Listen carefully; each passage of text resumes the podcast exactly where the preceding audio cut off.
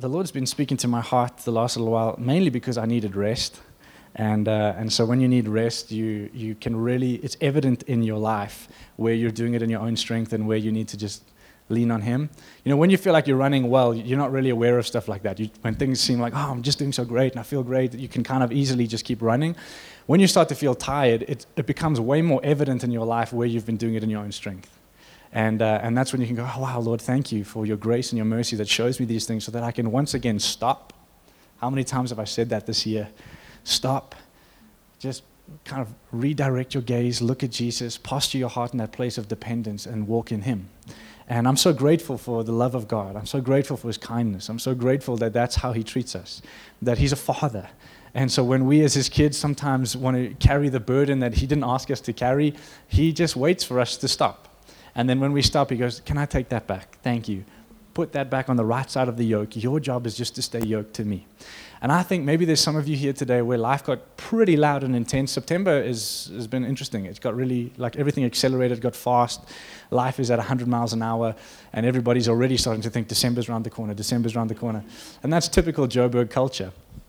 But it's like when that starts to happen and life gets loud, it's a good opportunity to stop it's a good opportunity in the midst of life telling you to speed up to slow it down and go like wait hold on a second lord. I don't want to carry the burden that you didn't ask me to carry.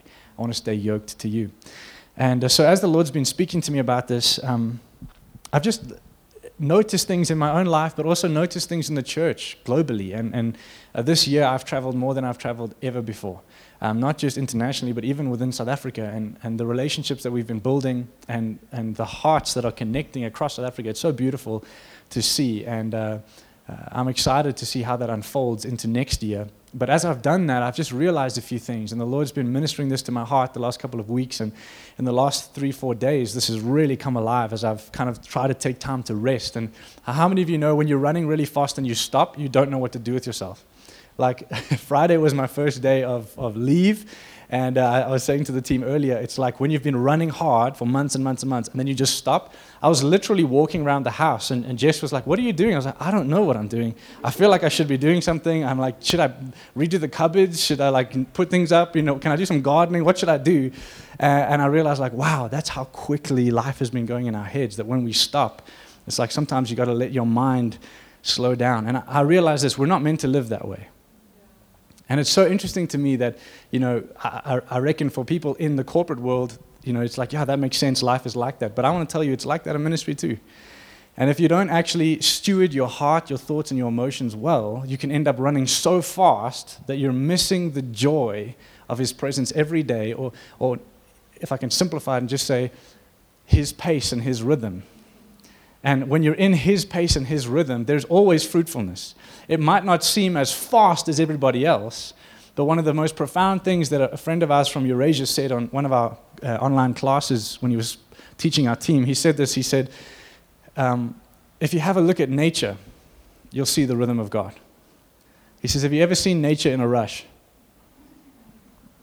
It really touched me. He's like, When you slow it down long enough to actually watch what He created operate, it doesn't seem to be in a rush, and yet everybody's taken care of.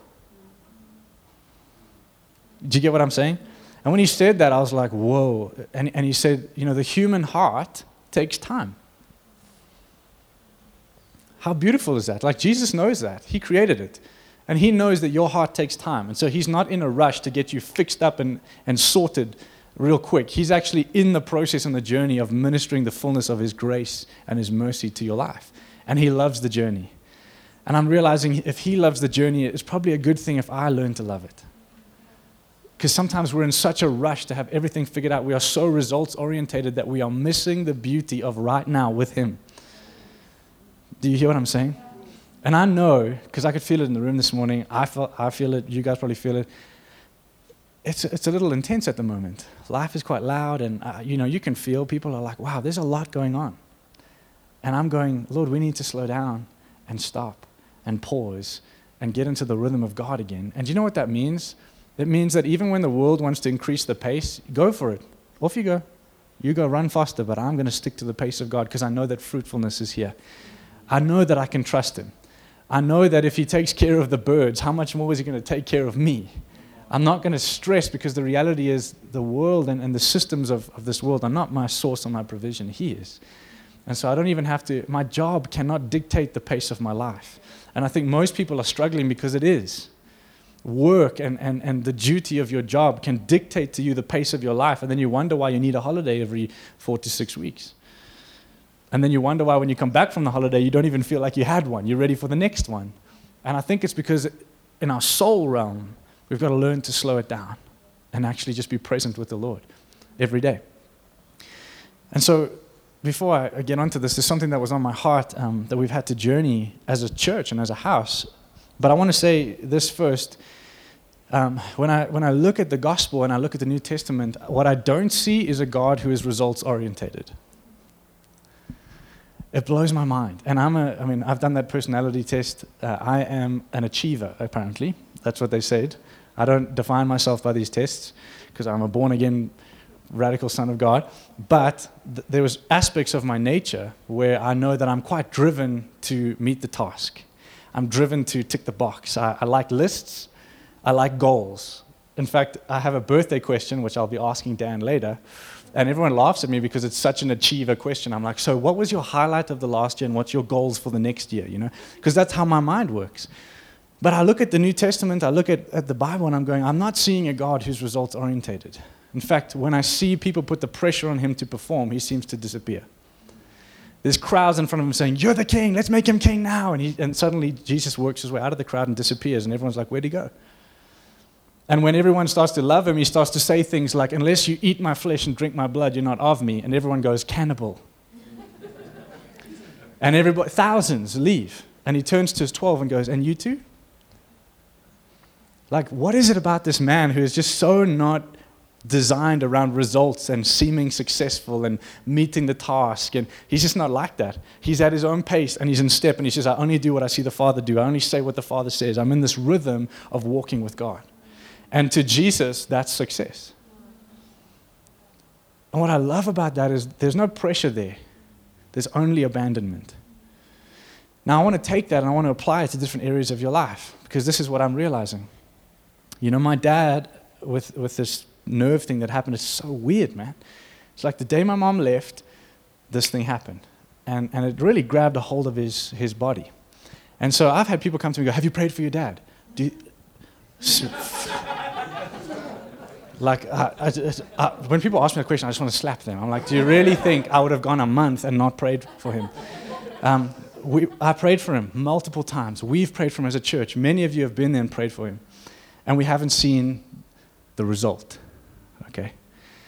And this is what, I, what I'm concerned about in our theology. This is not on us as a church. This is the, the, the understanding that's happened in the Western context is like, if we don't see the result now, we need to find a reason as to why not, and we need to find someone to blame. And what really saddens my heart is that often the easiest one is the person who's actually struggling. And so what we do is we go, you obviously need to sort something out. So it's witchcraft. Witchcraft has come against you. I mean, my dad's had uh, people outside of 24 7 church come and actually say this stuff to him and cast demons out of his back and make him in pain. Stretch over. No, stretch more, stretch more. Uh, he's freaking out. And I'm going, come on, this is not the heart of God. Put him in a spasm for the next two, three days. Come on, right? Or we go, you know what? You're in unbelief, Grant.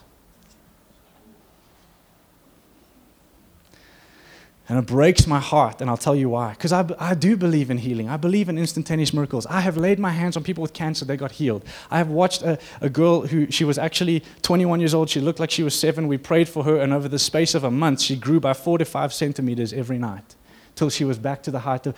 I have prayed for people with no thumbs, thumbs have come. I've prayed for people who have no muscles in their legs, muscles have developed in their legs. We've got stories. We've seen God do this. And then I pray for my dad, nothing happens.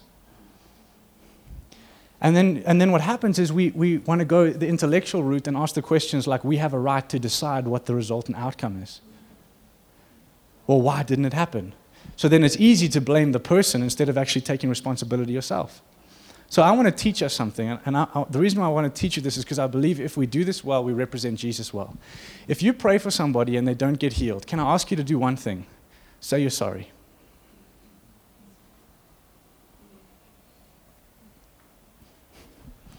And you go, why would I say I'm sorry?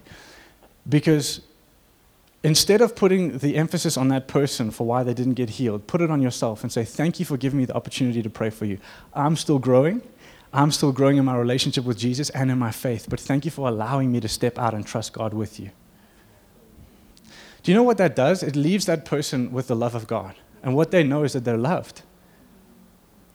Not that, well, something's wrong with me because everybody's praying for me and I'm not getting healed. It's so twisted. And can I also just say this? Please stop forcing people to bend over and test it.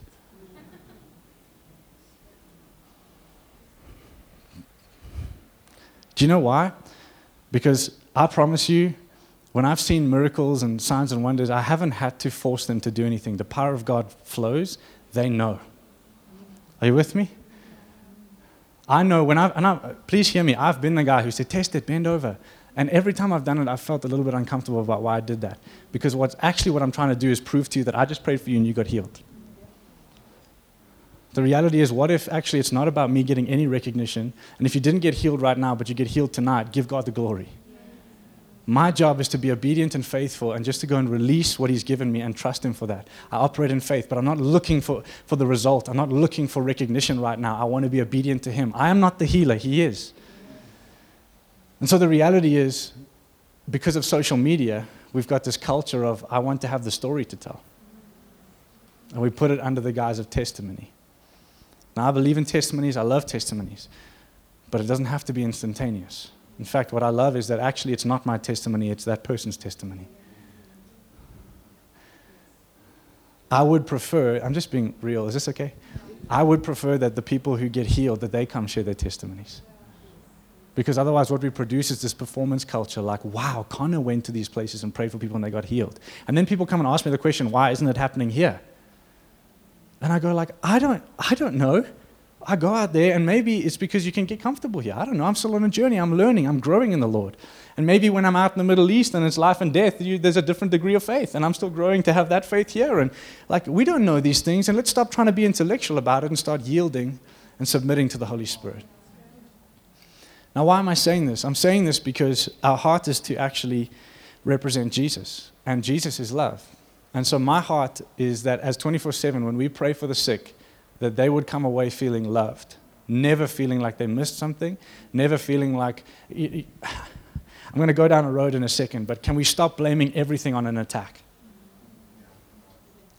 Can we just stop that? It's like, you know, everything went wrong today. I'm under attack. No, you're not under attack. Things went wrong. We've given the devil so much authority, he doesn't have it. Are you with me?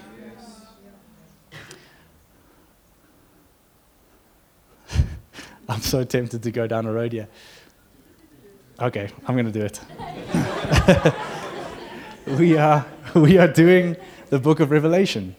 And I've never studied the book of Revelation like I've studied it now. In fact, what shocked me is most of my theology and uh, es- eschatology, I hate that word, it's so long. Um, all, of, all of my perspective around it, I realized for so long, was shaped by what I'd been told by other people. And then I went and studied it myself, and suddenly I had questions. And I was going like, I'm not sure I'm sitting with this whole seven year thing, thousand years, literal thousand years. We're all just waiting for this time to come. Uh, when I study the scriptures, I'm going, oh, I'm not seeing it like that.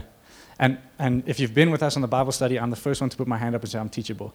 I don't know it, I don't have it figured out. If I'm wrong, beautiful. However, I feel like I'm onto something. In the whole Bible, everything, the emphasis is all around one event. Whether you're in the Old Testament or whether you're in the New Testament, it all points to one event the death and resurrection of Jesus Christ. Okay? Then you get to the book of Revelation, and the first line is This is the revelation or the unveiling of Jesus Christ. It didn't say this is the explanation of how the end is going to happen. It didn't say that. It said this is the revelation of Jesus Christ, the unveiling. In other words, the book is about discovering who Jesus is and what he's done. So now I began to study this, and, and you guys have been on the journey. So you've been week, week to week with me figuring it out. Literally, my dad and I, we have the weekly debates, you know, where we like wrestle with the stuff, like what the heck is going on here? I mean, I'm so, I'm so grateful we've got through the locusts and stuff, man. That was intense. How many of you watched that one? That was super intense. Like, you know, scorpion tails and they're stinging people, attacking people. Like, and then some people believe it's literal. And I'm going, Lord, help us if there's actually going to be these locusts with scorpion tails and they come at us and sting us and attack us. Obviously, it's not literal. Like, let's not throw our brains out, right? We know that it's actually a, picture that's teaching us about a spiritual concept, which is that the enemy comes with thoughts of deception and the sting of the lie, false teachings, all that kind of stuff. We've unpacked that. But everything that I've looked at, I'm convinced of this one thing. Majority of what, what you read in Revelation is actually not about the second coming of Jesus. It's actually about the cross. And then there's a section that is about his return. So please don't misquote me. I believe in the return of Jesus. I'm not a lunatic. I believe in that. But there is so much that we have said is about his return. And, and what made me realize this and what was sad for me was that that perspective of the end makes Jesus a really confusing, um, in some sense, weak God. Because did he not defeat the devil on the cross? You hear me? It's like uh, Colossians says that he actually made a public spectacle of the enemy in a triumphal procession. He actually did that. He, he disarmed them, the rulers and principalities. He completely conquered the enemy. So I'm sorry, I don't understand. If he did that and made a public spectacle of them, why would he release the devil again a second time and go, like, have at it? And then I'll kick your butt a second time. I don't think he's like that. I think he did it. And so if you, I don't have the time to do it now, but there's you know things around the thousand years and the millennium. I'm absolutely convinced it's not a literal thousand years. If you study everything in, in Revelation, I'm convinced of it. 99.8% of everything in Revelation, I believe, is symbolic. And if you look at a thousand, it means mature, it means fulfillment, it means complete, it means you've come into the fullness of something.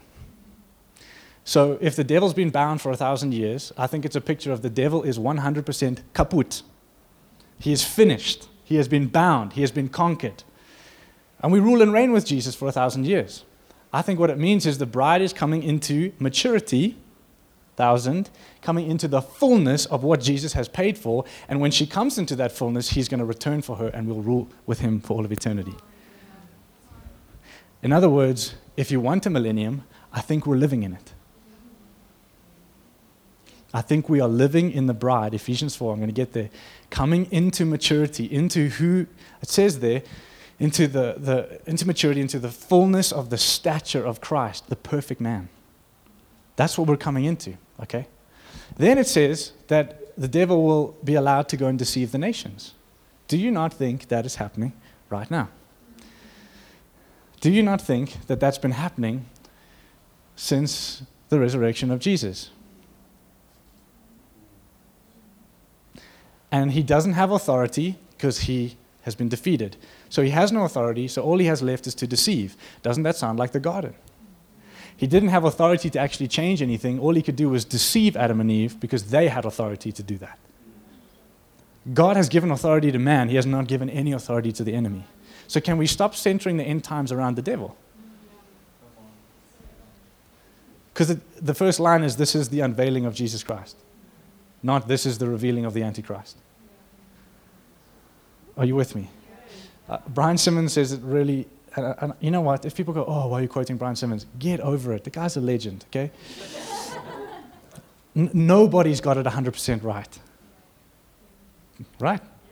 But I think he said something pretty profound. He said, if you're looking for an antichrist, he's probably in your seat. Because your nature outside of Jesus is antichrist. If you are not born again, the nature of fallen humanity is Antichrist. It's a wild beast. Okay.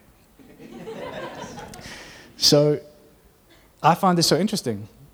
The devil's been bound, he's been conquered at the cross. The church is walking in maturity with Jesus, growing into everything that he's called us and paid for us to be. We are learning to walk in our authority as sons and daughters, okay? The devil is allowed to deceive the nations, but he has no authority. He only has the authority that you give him. He, can't, he doesn't have anything in his own right, only what you give him. Okay?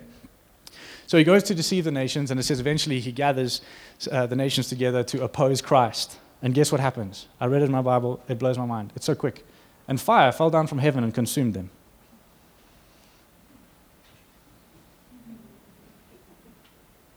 It's in your Bible.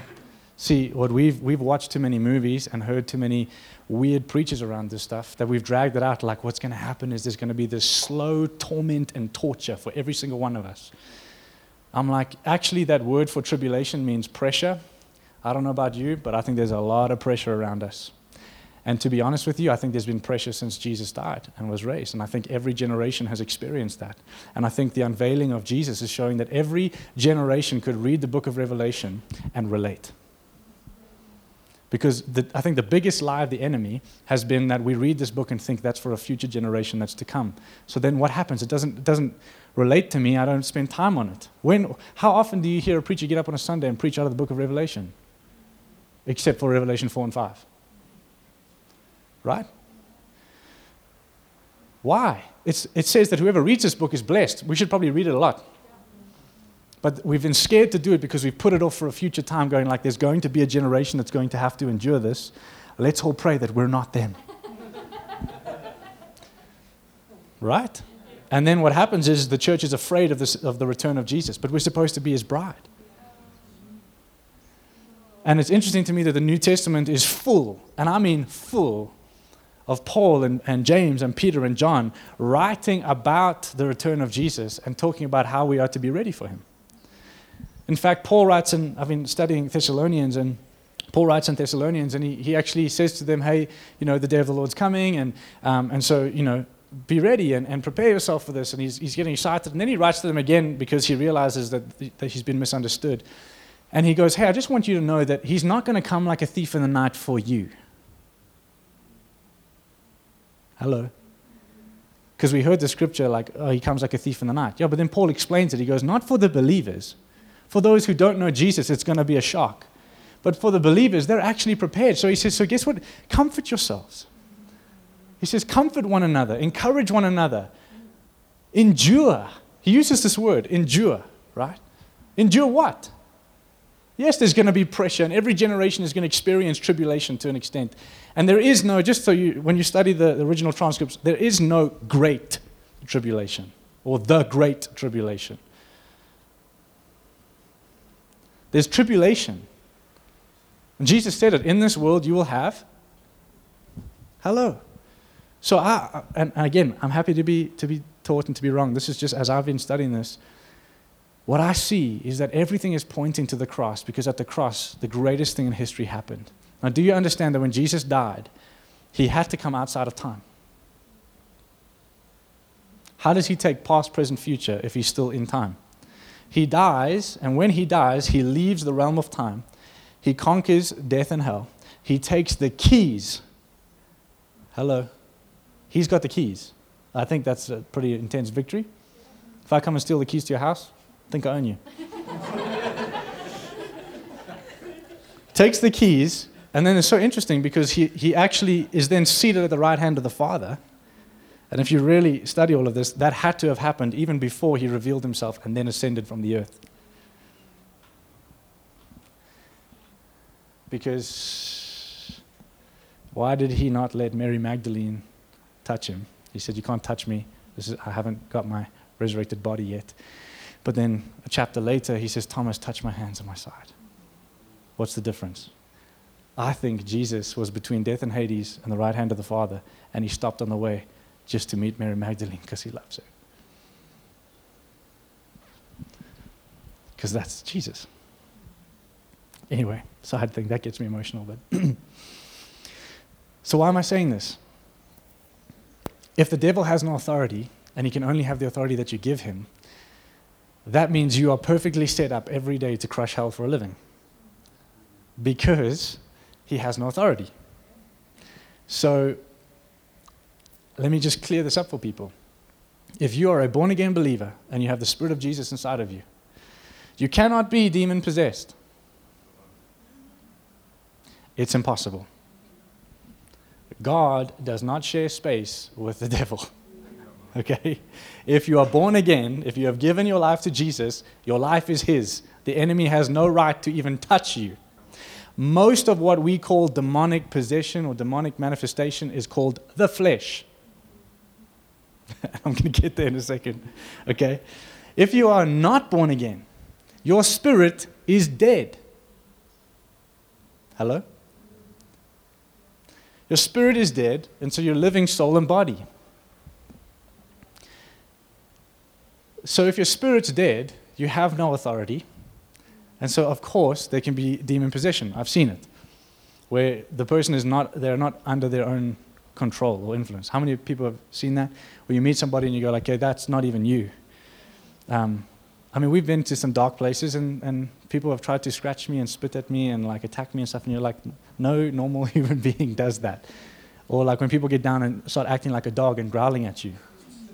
Can, I'm just being honest. Like this is, let's not live a sheltered life. This is what happens out there. And then you look at that and you know, like, that's not that person. And so, what should happen is instead of us being afraid, we should rise up and bring the reality of Jesus because it doesn't have authority. Demons have to listen to believers. Have to. Yeah. Have to. It's not a fight. I'll tell you what is a fight flesh and spirit. We'll get there. Demons have to listen. So, you don't have to be afraid of, if you're born again, you do not have to be afraid of demons. If you speak, they listen.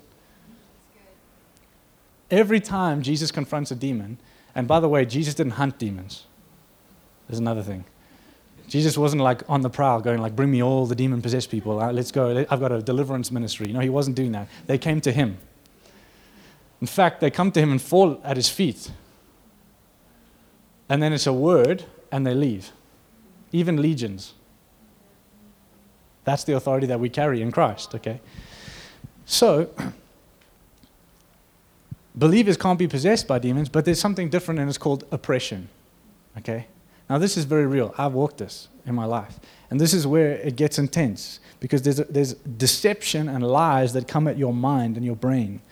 And it gets really real. Uh, for me, some of the darkest times in my life were under that oppression where what happens is deception comes and I start to believe that.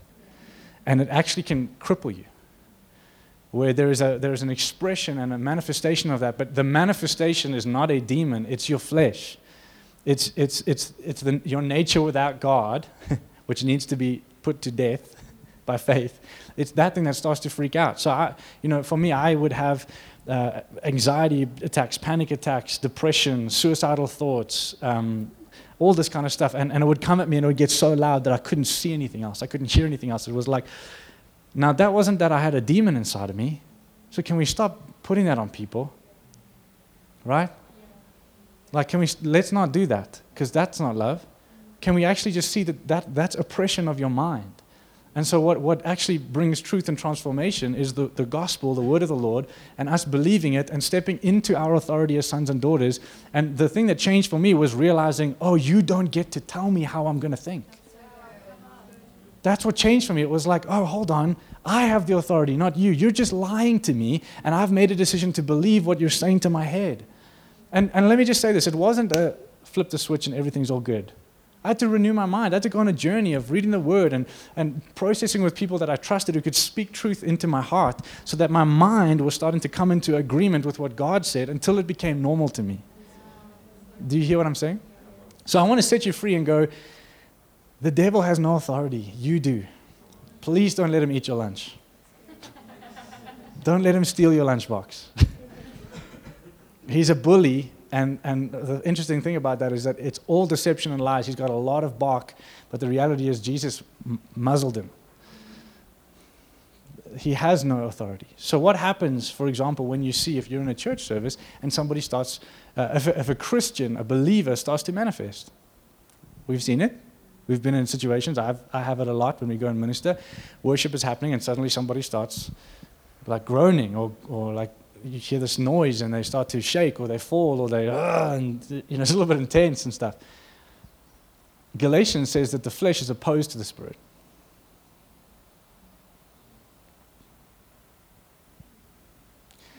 So when truth comes, and where you've believed a lie about yourself, where there's been oppression, you believe the lie, when truth comes and sets you free, your flesh might freak out a little bit.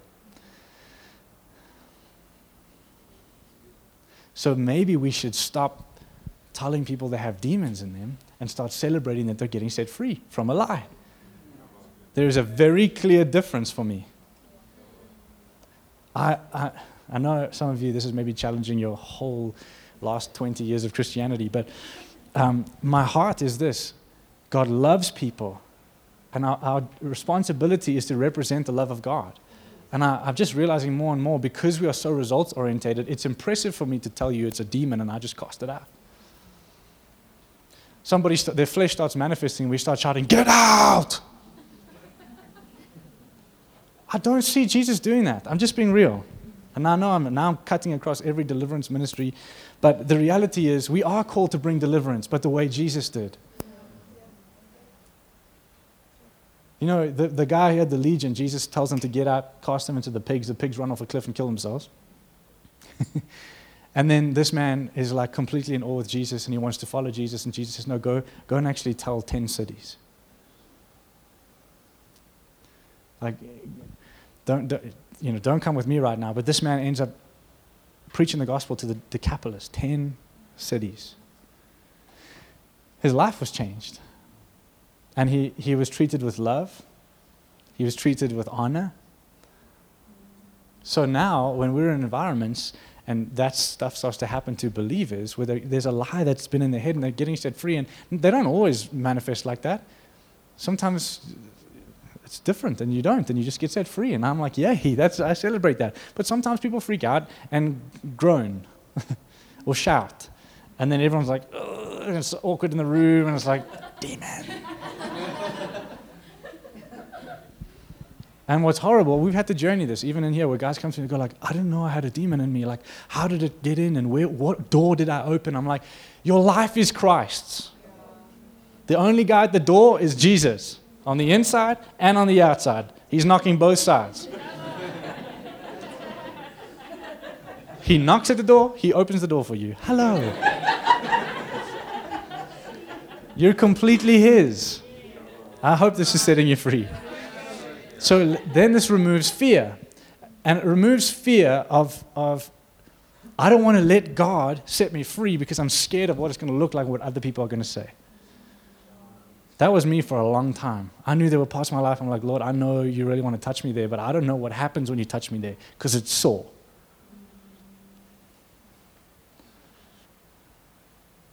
You get me? It's like I, I, there's a part of my life that I know you really want, and it's yours, but you want to touch it. And I'm scared that when you touch it, I'd break. And then it's like, I don't want people to see that. I don't want people to know that that's actually been a hard place for me. And so what happens is we begin to perform. And I'm just going like, let's set the church free and just go, can the, if the church created an environment of the love and kindness of the Father, we can really walk in freedom because maybe we stop elevating the devil and calling every manifestation the devil and go like no actually god loves people and he's setting them free. Can we celebrate the fact that that person just got set free from a lie that's kept them bound for so long? Because your flesh gets angry when it loses. Some people might not growl and freak out but what they do is they you know leave church and head down to the pub. You wonder why the heck how did i find myself here? Well your flesh is freaking out Do you get what I'm saying? Does this make sense? And so, if we understand that Jesus has paid the highest price, the victory that we have in the cross is that all authority in heaven and on earth has been given to Christ. And then he says, Go. Meaning what? I, everything that I have, I've put inside of you, and now I want you to carry that on the earth.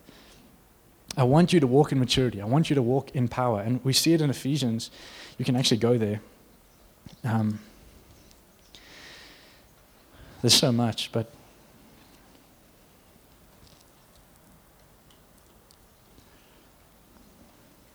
Yo.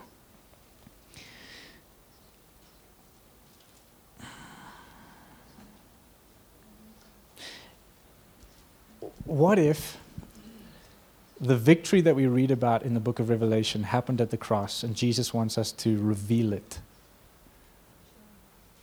to the world and to the angels?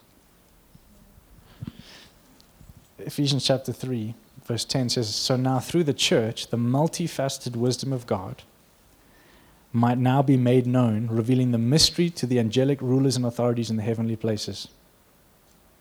This is in accordance with the eternal purpose which he carried out in Christ Jesus our Lord. Carried out, are you with me? In whom we have boldness and confident access through faith in him. And the Amplified says, that is, our faith gives us sufficient courage to freely and openly approach God through Christ. So it sounds like everything's been done. He prays this prayer, verse 16 May He grant you out of the riches of His glory to be strengthened and spiritually energized with power through His Spirit in your inner self so that Christ may dwell in your hearts through your faith. And may you, having been deeply rooted and securely grounded in love, be fully capable of comprehending with all the saints the width and length and height and depth of his love. I love the Amplified. It says, fully experiencing that amazing, endless love.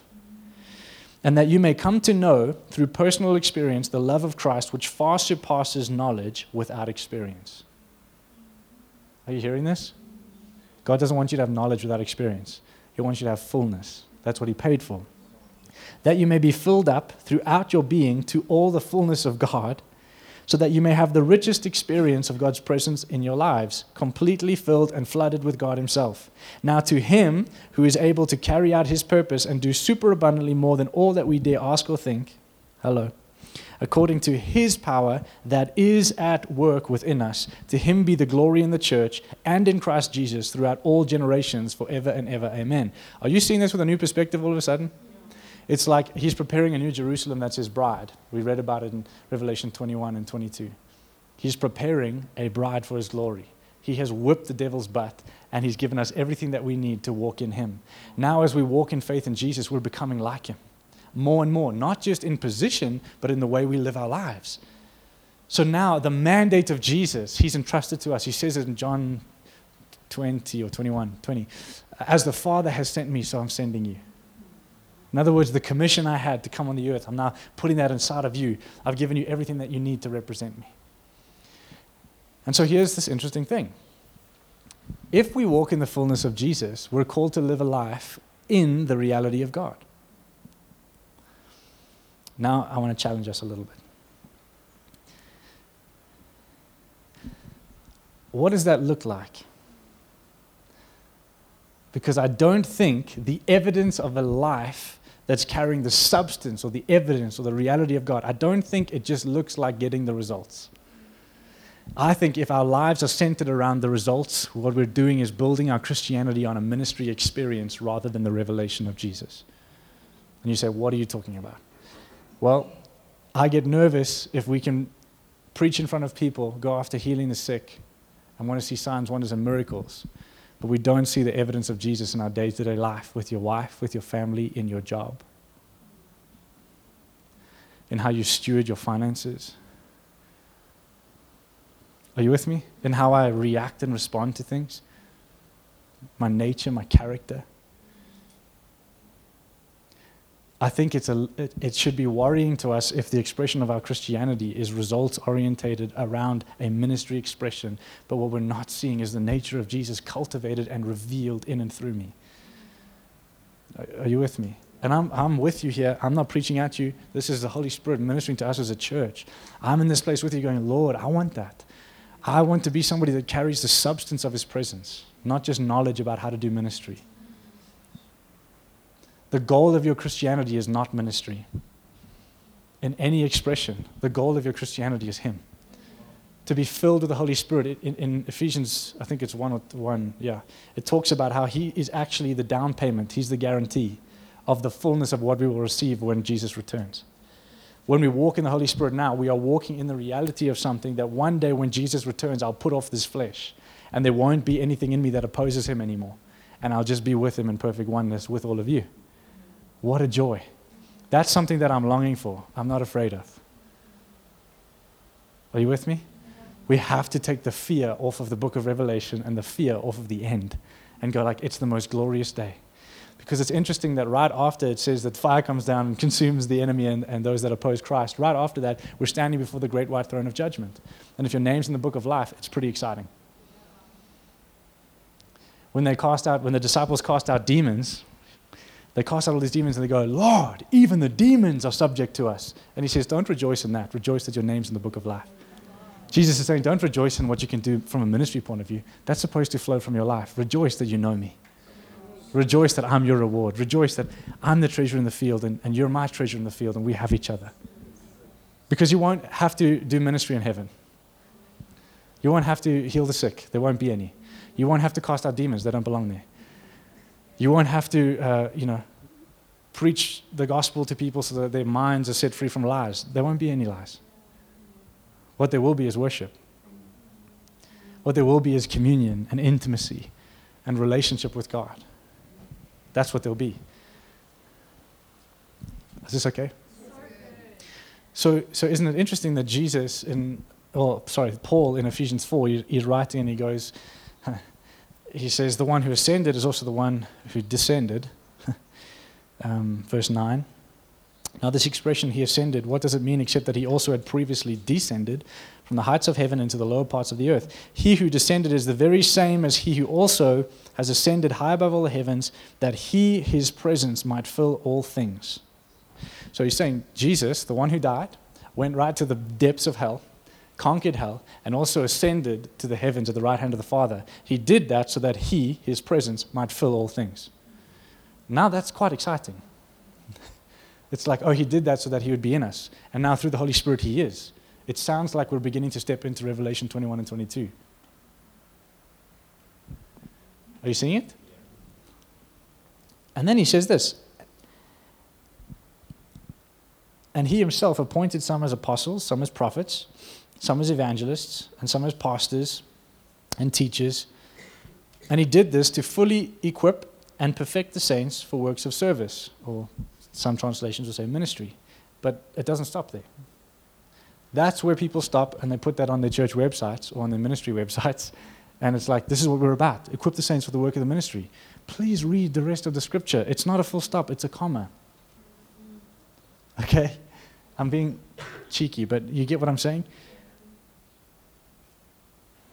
To build up the body of Christ until we all reach oneness in the faith and in the knowledge of the Son of God.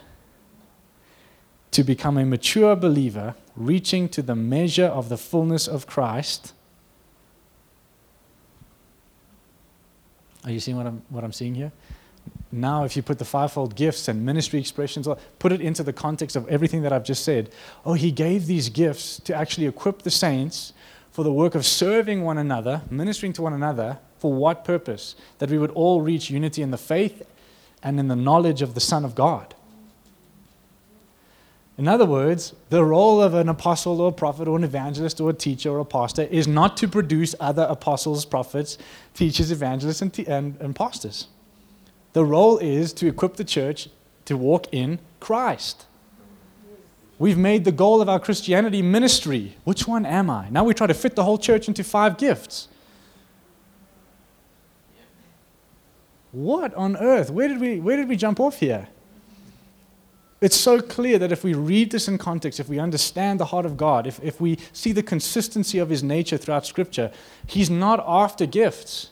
He's after a bride that looks like Him and walks like Him.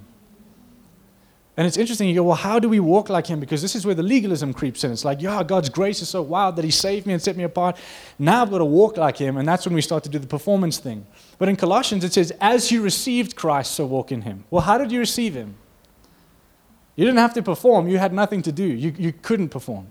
So, how did you receive him? You received him by faith. You said, Thank you, it's mine. So he says, As you received him, so walk in him. So, how do you walk in Christ? Well, just say thank you. Just walk in faith. Just believe. Just go, yeah, that's, that's mine. Thank you, Lord. And I know that the more I thank Him for something, the more it becomes real to me. When people come to me and go, like, I just don't understand this faith thing, and I'm like, well, how often are you spending time thanking Him? Because I know that gratitude leads me into faith. It leads me into that place of believing. In fact, it says that. It says, as you receive Christ, so walk in Him, right? And then at the end, it says, overflowing in gratitude. That's the evidence of walking in Him, is that you're thankful. So my heart is, guys, what we, what we don't want to be as the church. I don't even know what time it is, sorry. Oh, we're good. We're good. what I don't want to be is a church that walk in ministry expressions but no substance of God Because if people look at our lives and what they see is ministry, but they don't see Jesus, we've missed it. Are you with me?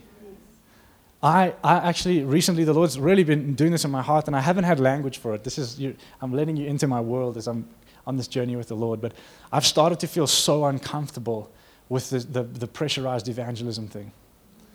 Where, where I, my heart is, I want people to know that they're loved, and I, I want to reach out and pray for people, and I want to be obedient to the Lord. But the moment that there's pressure on, on us or on them, we have missed it. The moment that su- the success, let me, let me put it like this there are, so, there are more ministries, itinerant parachurch ministries, than ever before in the world, and I understand why they were started, and, and there's no zero judgment or criticism because, if anything, the church needs to rise up. I get that. However, what, what really worries me is that what we measure as success is how many crusades we do, how much street evangelism we're doing. This is how we're measuring stuff. It's like, well, what are you doing? I have people still, um, no one here in this room, but people come to me and go, well, what are we doing for the poor? And my response is just the same now for years. I don't know what you're doing for the poor. What are you doing for the poor? Because I, I, didn't realize that I was the church and you just attended it. That doesn't make sense. We are the church. We take care of each other. We take care of the poor. We take care of orphans and widows. We minister to Jesus together. It's why it's so precious and valuable that we come together and do this, regardless on how you feel. That's why, like this, this morning, I just took the pressure off because I walked in. I was like, okay, well, I can feel everybody's tired, and I'm tired. So it's like, you know, the, the good, what I've learned over years and years in church is like a good leader would grab the microphone and get everybody pumped up to worship the Lord, right? And I was like, no. the reality is, this is not for us, this is for Him. And so I'm not going to choose for your heart how you respond to Him, but I'm grateful that you're here. So let's be together and let's love him. And if it's a little bit of a broken, weak, whispered love, I'm just grateful that you're here because I know that the Holy Spirit will come on that and release breath and joy. We sing the song, It's your breath in my lungs, right? No, it actually means something. It doesn't just mean that's the song we sing louder in because now we're talking about his breath. No, actually, he's inside of me. He's leading me in worship. Do you get what I'm saying? So I don't want to be a, I don't want to be a group of people where people see ministry expressions, but look at our lives and, and don't see the substance of God. In John 4, we see the woman at the well, and the Lord's been really speaking to me about this. Um, oh, I'm trying to do this one without crying. What we need as the church is Jesus for who he is, not for who we've painted him out to be. Do you hear me? Because Jesus like I said, his life, if his life is the model, he seems to break all of the molds that we try to fit ourselves into. Now, I'm not giving you a reason not to come to church.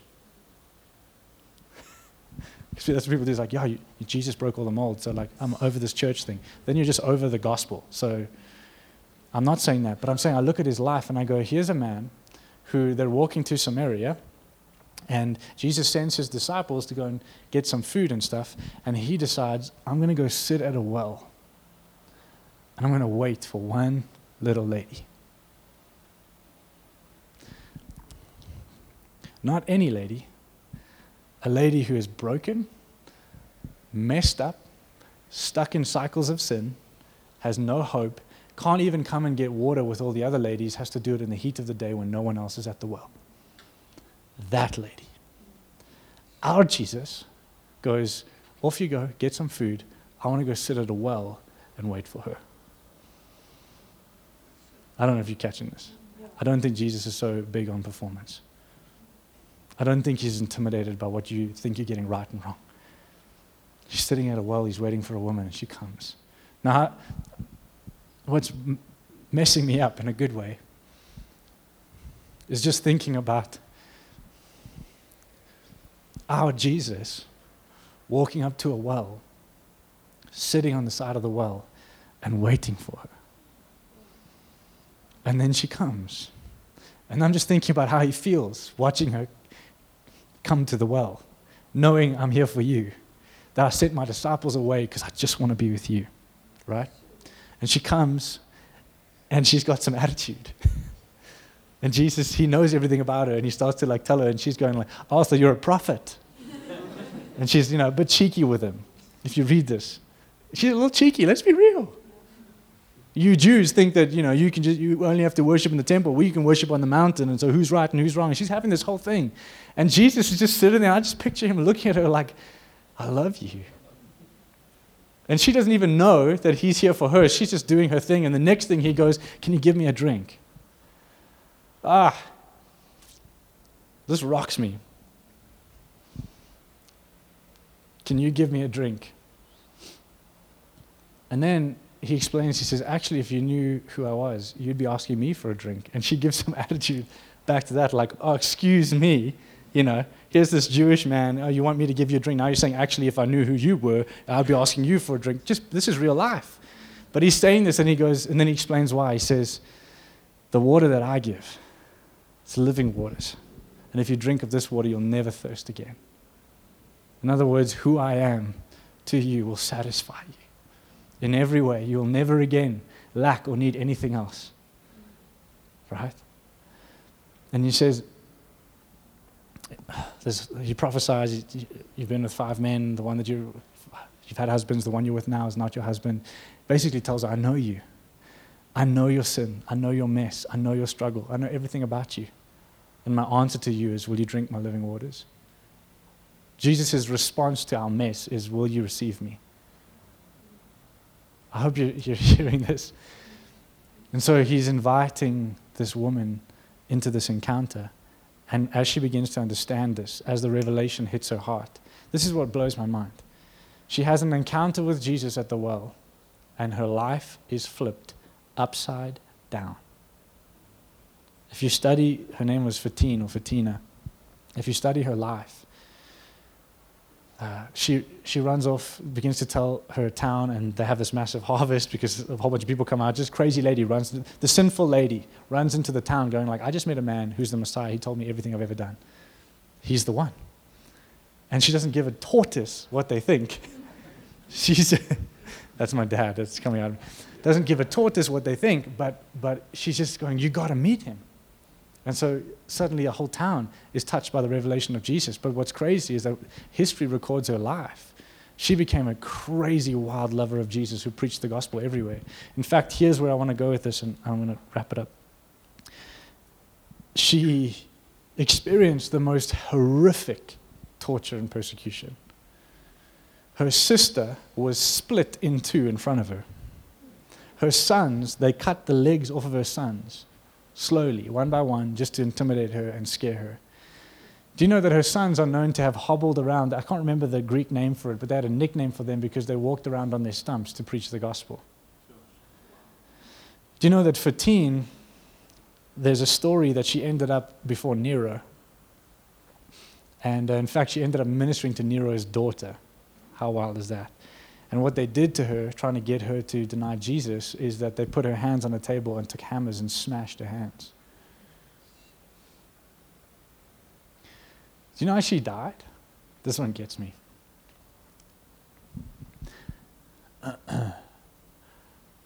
Stories and the, the historians and early writers actually say that they skinned her and threw her into a well. Now, what messes me up is when I read about, I've been studying again the first thousand years of the church, and, and uh, Tertullian, he's one of them, and there's also Irenaeus, and there's a few, but anyway, uh, I, I, can't remember if it was Tertullian or Irenaeus, one of them, Ignatius, that was his name. He, uh, he was in Antioch, he was kind of like the head leader in Antioch, and he gets arrested to go to Rome, and they're going to feed him to the lions. That's what's going to happen. And he writes a letter to the believers about how he longs for the lions. See, like we, Western Christianity doesn't have, we, we're lacking this substance of like, I'm about to go and be fed to a bunch of crazy lions for my faith. And the letter that I write to the church is, I long for the lions. And the way he described it is, he said, I want to be bread for the lions. He says, I, I, uh, I want my body to be broken as bread. And then he goes, the bread of Christ. like the look that you're all giving me right now, that's what I'm talking about. We don't get this. We're like, we don't get this. And I'm going, Lord, do this in us. Like, what is that? I, I, I read this and I'm, I am profoundly challenged to the core of my being. Who does that? What have you, what happened to you? I look at Fatina, Fatina, I'm like, you had an experience with him, this man at a well and your life was changed, that you would endure what you endured. And, and here's, here's what I'm getting to the testimony of Jesus was not in healing, it wasn't in breakthrough, financial provision, it wasn't in any of that, it was in endurance. Are you hearing me? It's like this woman and, and, again, time and time again, I'll use Paul as an example. He's the same guy who would touch hankies and items of clothing. They would take it, put it on people, and they'd get healed. That same guy is the one who got whipped 39 times on his back three times, where he would have had to lie on his stomach for weeks while they treated the wounds on his back. He's the same guy who said, The Holy Spirit testifies to me that every city I go to, beatings and imprisonment await me. I don't know if you're catching what I'm saying. It's like, it can't be measured by the results the success of, his, of their Christianity, the success of, of life in Christ was measured by knowing Him and giving everything to Him. Endurance. And so I said this to my dad on Friday. I said, Dad, I want to just encourage you. I said, the testimony right now is not whether you've, we've seen the evidence of your healing or not. The testimony is that every day when I come and see if you're okay, you're sitting on your couch with your Bible open and you're worshiping the Lord and you're getting into the Word and you're, you're wrapped up in Him and you love Him and you're excited to tell me this new thing that you found in the Word. And, and it's like His relationship with God has not been rocked because something hasn't changed in His back. We've got, to, we've got to go, that's the testimony of Jesus, is that we endure when we don't see the breakthrough. We endure when we don't see the result. Why? Because it's not up to that. I didn't give my life to a results oriented Christianity. I gave my life to a man who met me at a well, who changed my whole life. Do you get what I'm saying? Is this making sense? And so, if we understand what we need right now, and, and uh, my heart is like, God, do it in me, I, I'm desperate for this.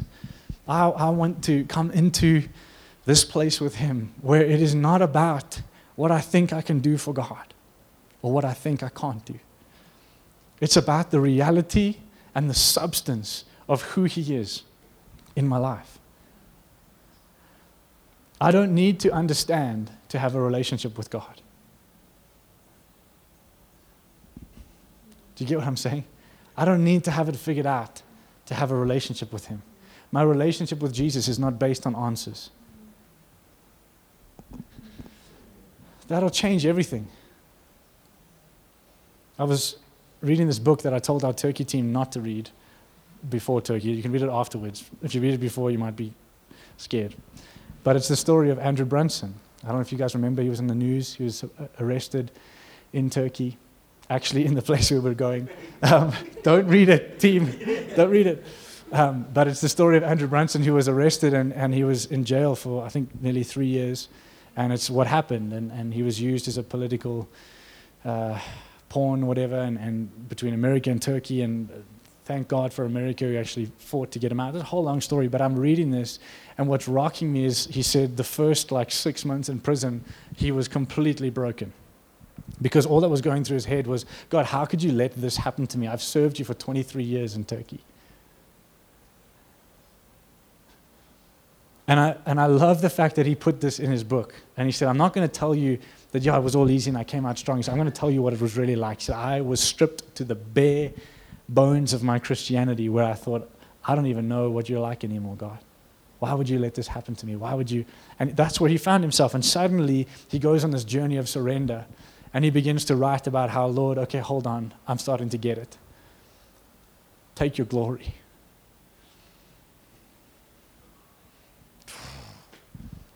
It's like he's been separated from his wife and his kids. He's in a Turkish jail. It's rough. The stories are horrific. And he's going, Okay, I'm, I'm starting to get this, Lord, take your glory. And then he says this at the end of his book. He says there were multiple times where they, they, he was on the brink of release. And on the night that the decision was being made, the Lord would speak to him and say, Will you endure? And then he would pray about it and go, okay, God, I'll endure. He didn't know what the outcome would be. And suddenly it looked like everything was going to, he was going to be released, and then boom, he wasn't. And he was back in jail for another six months. And this happened two or three times. And he says at the end of this, when he was finally released, and he began to process those two and a half, three years with God, he began to think about it and he said, he realized something. He said, on those nights when he was about to be released, he thinks that if he had said to God, Lord, I can't, God would have taken him out. Now, this will challenge the Western understanding of the gospel. Why would God? Well, this is the thing. Why would God allow Paul to go through what he went through? Why, why was Peter crucified upside down and Andrew stretched on an X cross? And why were they martyred and killed and, and brutally tortured? We question, like, well, what good God would do that? Who do you think you are that we think we can measure the goodness of God? We think we can decide. No, the, the cry is, God, take your glory in my life.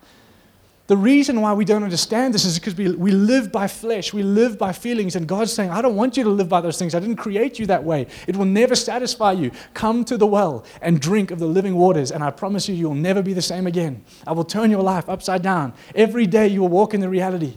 You know, Fatina and Fatina, she, when Jesus ascended, they didn't have him like they had him before. Yet their lives got more and more wild. I always go like, oh, people use that excuse, well, they walked with him physically. I'm like, yeah, but he left. And then all they had was what we have. And yet their lives didn't wind down, it got more intense. They gave more. So my heart is I'm going, there's something that God wants to do in us as the people of God, where we live in the reality and the substance of who He is every day, at His pace, at His tempo, not based on the results, not based on the outcomes, but just being faithful to who He is in us and who we are in Him. And that's that place of abiding, that's that fruitful place. And so we know His mercies are new every day. That's our God.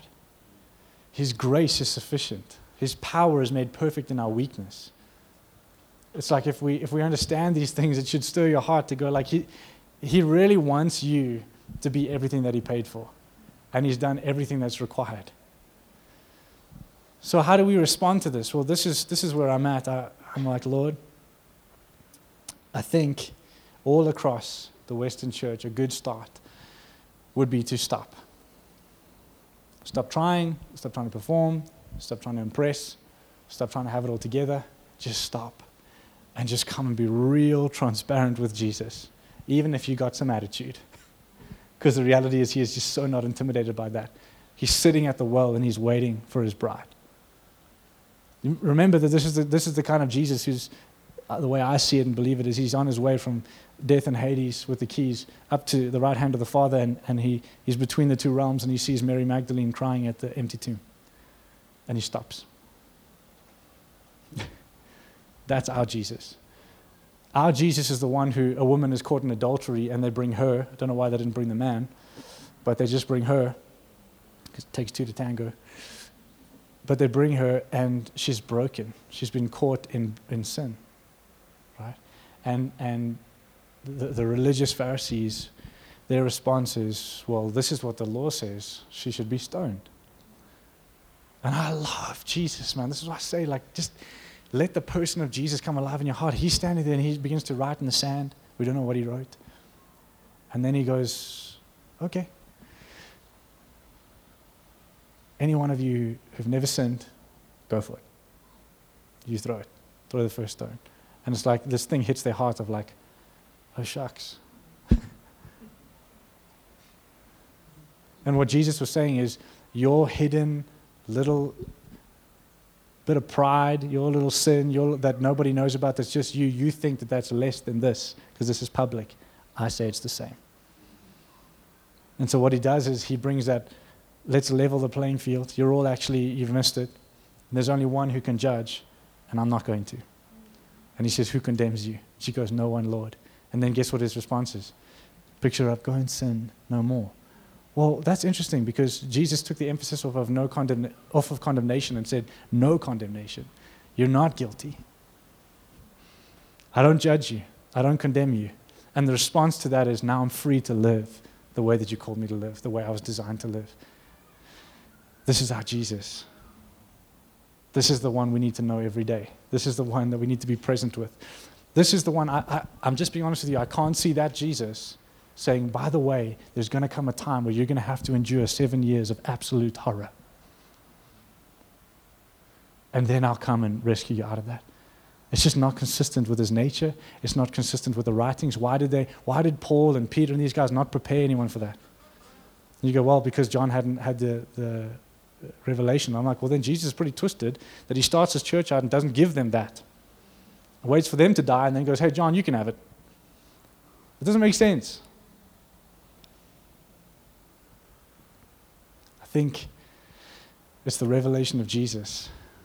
And, and let me just say this because some of you might be in total agreement, disagreement with me, and that's okay. But don't you think that what I'm saying makes you ready either way? Let's say I'm wrong, and you, but you just stick to what I just said. If it comes and it is legit and there's seven years and then a thousand years, well, you'll be ready because you'll be in Christ. So, what I'm saying to you is not taking you away from anything, it's just setting you up to be who God's called you to be. Are you with me? So, my prayer for us um, this morning, that came out a little different than I thought, but my, my prayer for us this morning is that I think every single one of us need to stop need to come into that place with Jesus where we're receiving who He is and walking in that way. As we receive, we walk in Him, where we're not uh, defined by the results. We don't have to perform. We can be authentic sons and daughters of God who walk in relationship with Him that's not based on understanding, it's based on the knowledge and revelation of who He is. And when we come together like this, we know that we're being equipped, yes, for the works of service and ministry. For what purpose? The building up of the body, the bride that He's coming back for until we all reach maturity and oneness in the faith and in the knowledge of the Son of God. Until we're in that full stature of who He is, the perfect man. Then He's going to wipe out everything that opposes Christ. And suddenly we're going to be in this place where we're with Him for all of eternity, ruling and reigning. We are the dwelling place of God. It's happening now. It's going to be in fullness complete fullness soon. We'll put off these fleshly bodies and we'll be in that perfect place. But until then, don't walk by the flesh, walk by the Spirit. You with me? Devil has no authority, you have the authority. Don't give it to. Will you stand with me? Can we do you want to jump on? We'll just do one song just to end.